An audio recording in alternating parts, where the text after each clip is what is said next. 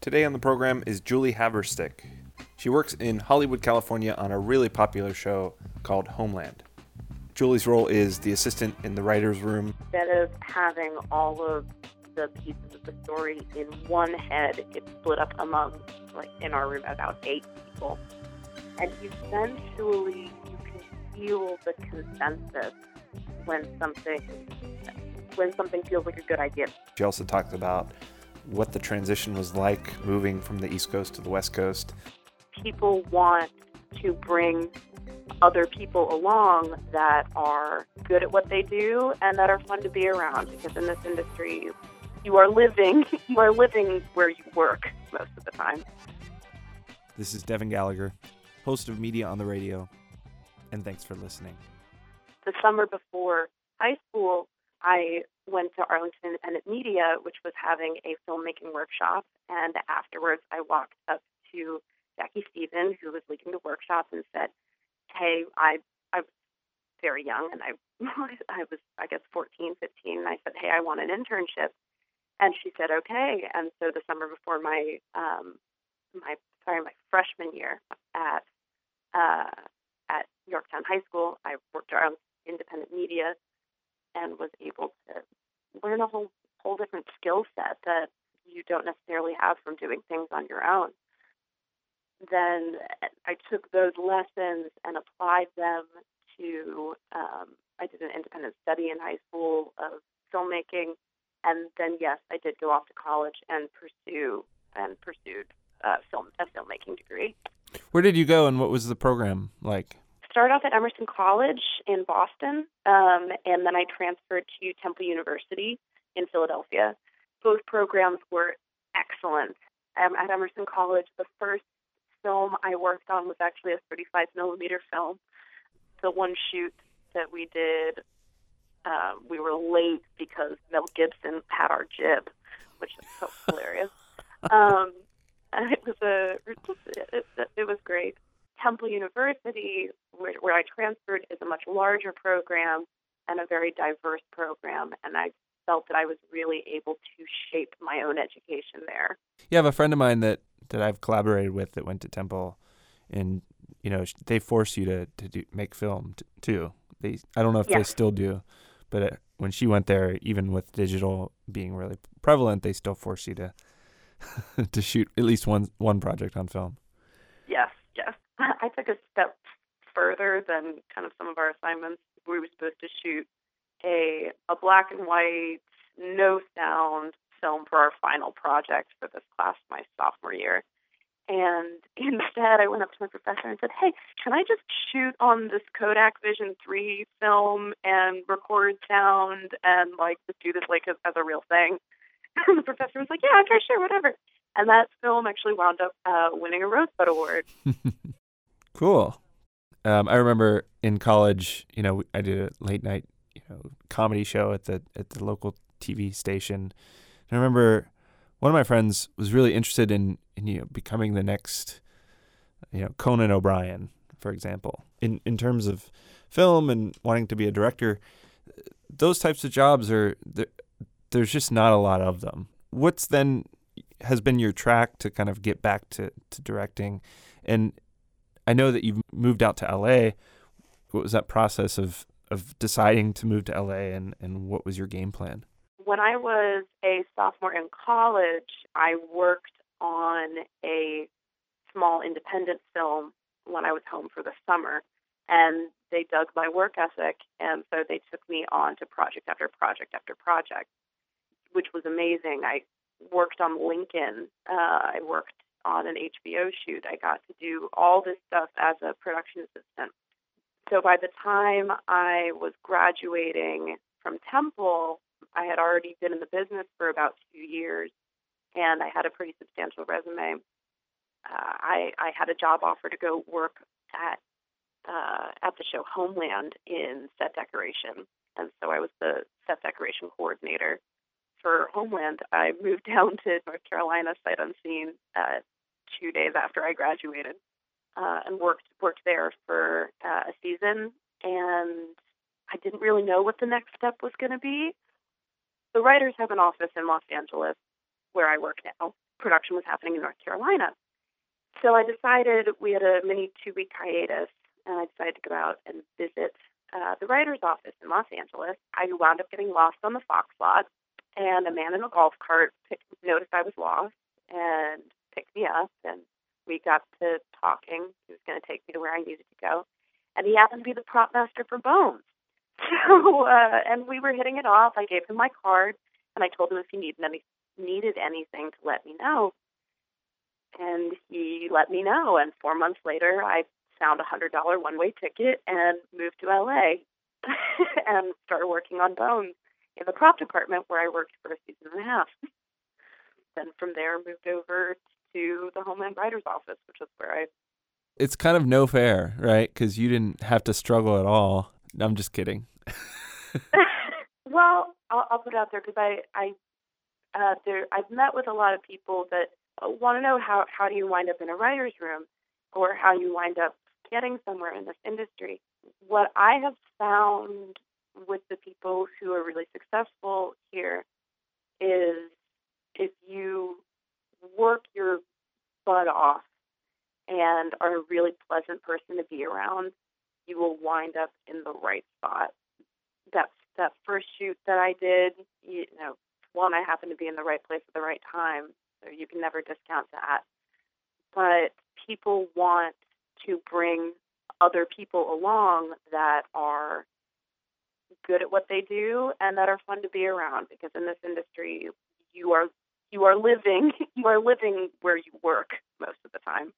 Yeah, that's an inter- so. interesting point. I've heard that from several other people that work yeah. in the field uh, because you're spending 15 odd hours a day with with the group, your small gr- crew. Yeah. And it's the last thing you want is to to be in a room with somebody that you know is annoying to you, to put Definitely. it to put it frankly. Definitely. And I, I have seen people who might not be the best at their job or they might be new at their job, but as long as they care and they're good people, you know, they tend to get get asked back. I don't mean to dis you know discredit your hard work by saying that you're lucky.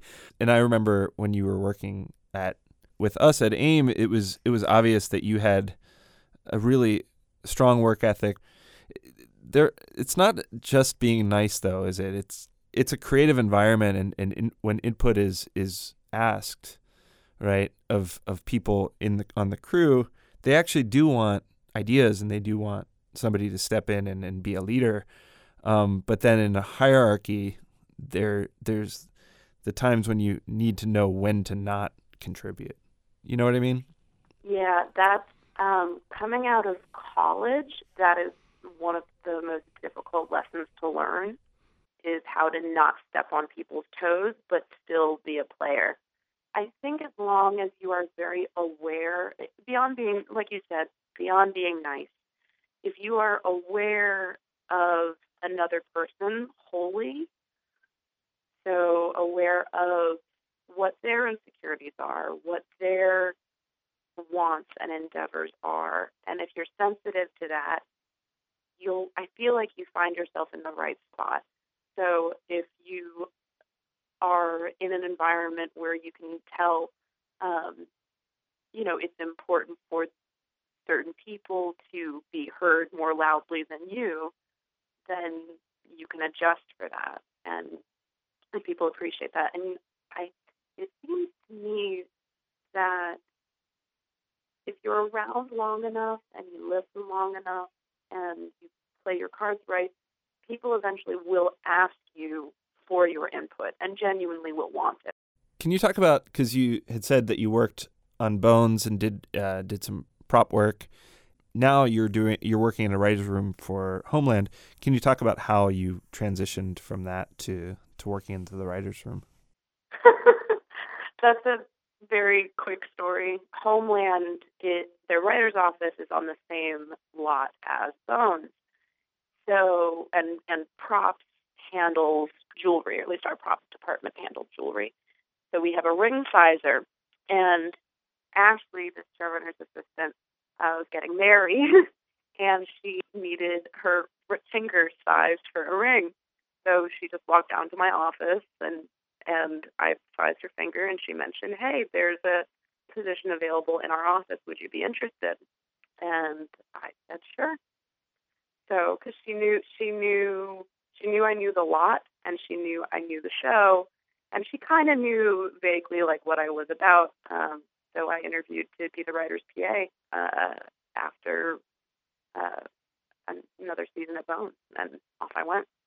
Obviously, share what you can, but I think what's really interesting to to me, and I've watched some, you know, somewhat boring documentaries about writers' rooms in LA, and and just kind of the the fascination of of the process and and the the people in the room, and you've got to have a really interesting perspective because you're almost a fly on the wall, I assume, being the the writer's assistant or the writer's room assistant.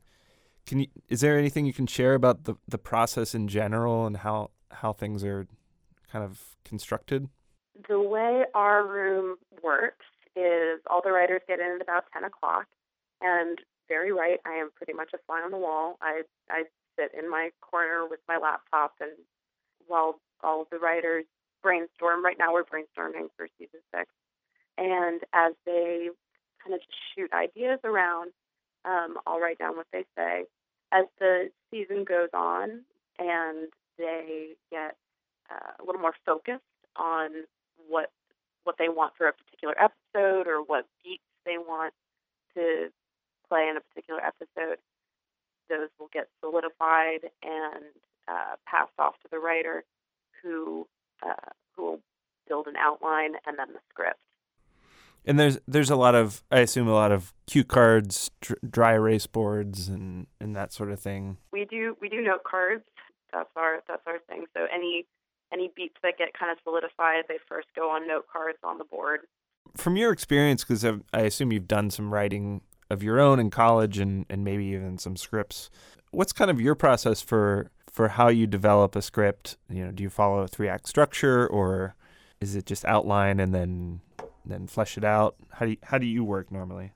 What I try to do is I um, I think about the journey that this character should be should be following, and and I do try to break it down into acts. But then I wind up kind of creating strips of scenes that I would love to see this character in, and kind of moments I know this character should should be a part of and I kind of see where um, where those scenes fit, if they fit in the flow of things.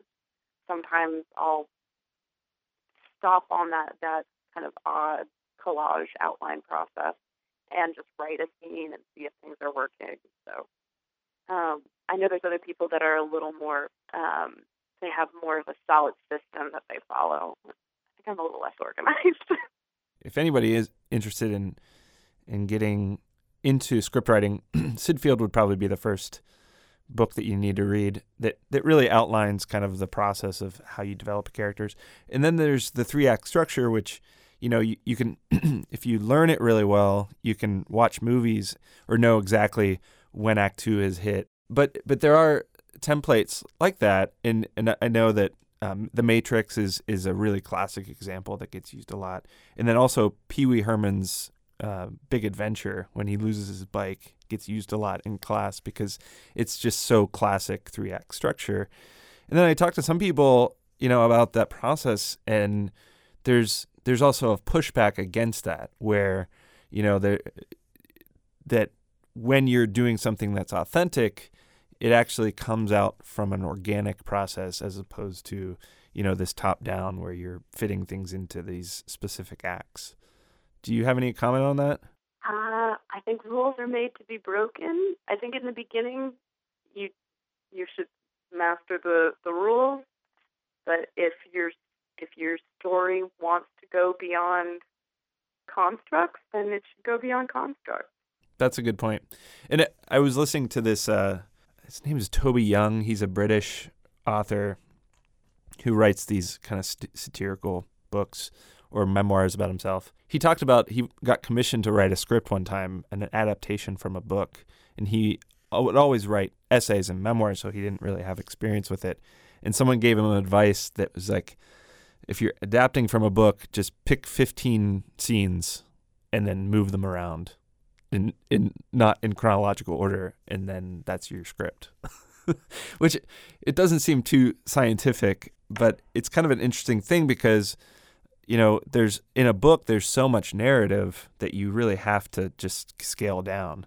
But in terms of your experience with television, you're planning out a whole season that's a large trajectory of story in terms of what you've witnessed or what you can say about th- 30,000 feet of a story and then how do you drill down to to the details I think that's one of the most beautiful things about a writer's room is instead of having all of the pieces of the story in one head, it's split up among like in our room about eight people. Um, and everyone is really a bounce board and people say, you know, no, I don't think that's right, or yes, why don't we go in this direction? And eventually you can feel the consensus when something when something feels like a good idea. The same way just an individual person goes, ah, that sounds great, let's do that. There's an even stronger consensus in the room because it's multiple people. But it, it, it you definitely go through a lot of ideas and a, a lot of uh, a lot of notes. we had started the conversation talking about you wanting to get into directing. Now, spending all this time in the writer's room, do you see yourself pursuing a career as a writer, or do you, or do you feel like you want to use this potentially five years down the road to to get back into directing and in the field? So I can imagine in five years, not necessarily doing both, but you know, exploring several different sides uh, and really kind of taking it as it comes. Well, it's it's awesome to talk to you, and, and it sounds like you're you're having a great time and you know learning a lot through the process. So I wish you a lot of luck. Thank you very much. I appreciate it. And thanks for coming on the podcast too. Absolutely. Media on the Radio is recorded at Arlington Independent Media. For more information, visit arlingtonmedia.org. Please subscribe on iTunes to Media on the Radio where each week it'll send the podcast directly to your phone. You don't have to do anything, it'll just send it right to you. It's so easy. Thanks again for all the love and support of Media on the Radio. We have some great episodes coming up with some really diverse and unique parts of the media field.